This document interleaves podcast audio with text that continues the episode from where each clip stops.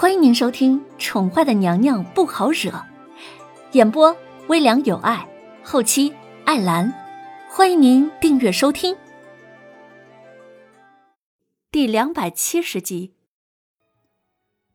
萧逸天走后，御林军跟着撤出了晨曦宫。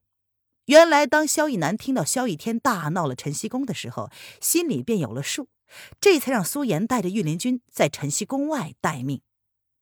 楼凌渊现在可是他手上最重要的棋子，可容不得萧逸天胡来。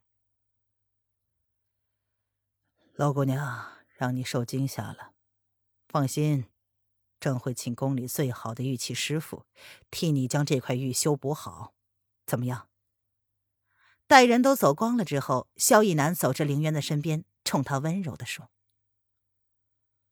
不用烦扰了，我的东西即便不是完整的，也不容许别人染指。”凌渊并不领情，他们兄弟两个，一个黑脸一个白脸的，当他是傻子一样了吗？你生气是应该的，朕应该要人严守晨曦宫的。让姑娘受了委屈，是真的不对。萧逸南无视凌渊的冷淡，继续笑了笑，哄着他。见他依旧锲而不舍的在找，萧逸南干脆也一起蹲了下来，帮他找。林渊瞥了萧逸南一眼，随即在柱子边上看到了那小小的一块血红色的碎片，小心翼翼的捡了起来。林渊将他们轻轻的对了对，松了一口气。还好，只有碎了一块，就是他了。皇上，小女子并非做客的，也没有做客人的自觉。那什么礼尚往来这一套一套的，咱们就免了。你要的是对付叶轩寒，我则是要想办法逃脱。咱们各凭本事。你应该知道，你这一套放在我的身上根本没有用，不是吗？收好了东西，林渊站起身来，拍了拍手，一脸淡漠的看着他们身后那个搅着手里热水袋，眼神透着眸中风雨欲来情绪的楼雨烟，勾唇笑了笑，真是有种看够了的感觉。发生了今日之事之后，萧逸南应该会对他严加防范，为了不引起他的怀疑，林渊只好将话挑开了，希望能够蒙骗过眼前这个精明的帝王。不用说，刚刚萧逸天明明已经愤怒到了极点，却还是在萧逸南的警告下离开了。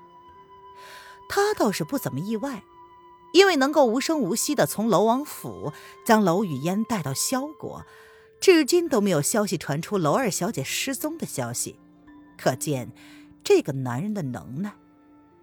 他从来都不敢小视任何一个能够成为帝王的男人，若是没有一定的魄力。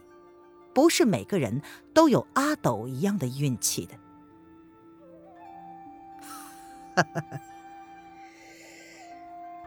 朕似乎能够明白，为什么朕的弟弟会这么迷恋你了。萧逸南盯着林渊看了许久，突然笑了。这个女人确实不一样，能够将这种话如此明目张胆的说出来，他还真是第一次见到。过奖了。皇上应该看出来，小女子并不稀罕。他楼凌渊没有找机会杀了他，就算是对他的仁慈了。凭着萧逸天今天的所作所为，他定要让萧逸天付出代价的。一个人若是一无所有，他还能如此理所当然的要求别人对他唯命是从吗？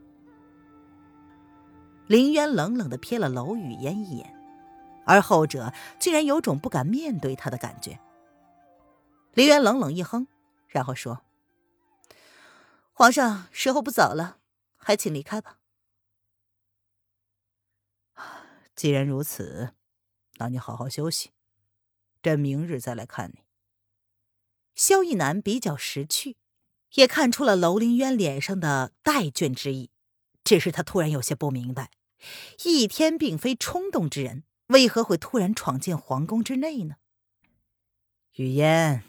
这么晚了，怎么还不睡？万一动了胎气怎么办？走吧，朕今晚就陪你了。萧逸南说罢，便拥着娄雨烟走了。这天晚上，待所有人都睡着之后，萧逸南小心翼翼的从娄雨烟的身边爬了起来。为了避免娄雨烟突然醒来，他伸手点住了娄雨烟的睡穴，随即轻轻的给她盖好被子之后，才起身走出了内寝。皇上刚刚走出来，萧逸天便看到了恭敬的站在圆桌旁的黑衣男子。去查一查，今天晚上王爷为何突然闯到晨曦宫，一点一滴的线索都不能放过。萧逸南双手负后，冷淡的睨了男子一眼，眸中闪过了一丝复杂的情绪。越是到了这个时候，他越是不想发生什么差错。离国探子已经送来了消息，叶宣寒都已经到了白城边境了，却不急着朝离国进军。而且离国皇帝封清晨至今下落不明，这对于他来说都不是好消息。属下明白。男子恭敬的点了点头，沉声答道：“对了，给朕去找一个玉器修补的巧匠来，越快越好。”萧逸南似乎想到了楼凌渊看到血玉破碎的样子，虽然被拒绝了，但还是没有就此放弃。那个女人对他来说还是很有用处的，若非他的身份特殊，或许他也会跟易天一样。忍不住爱上他，那也说不定。哼，只可惜他并非是一个多情之人，爱江山更爱美人的男人是叶轩寒，并非是他。属下遵命。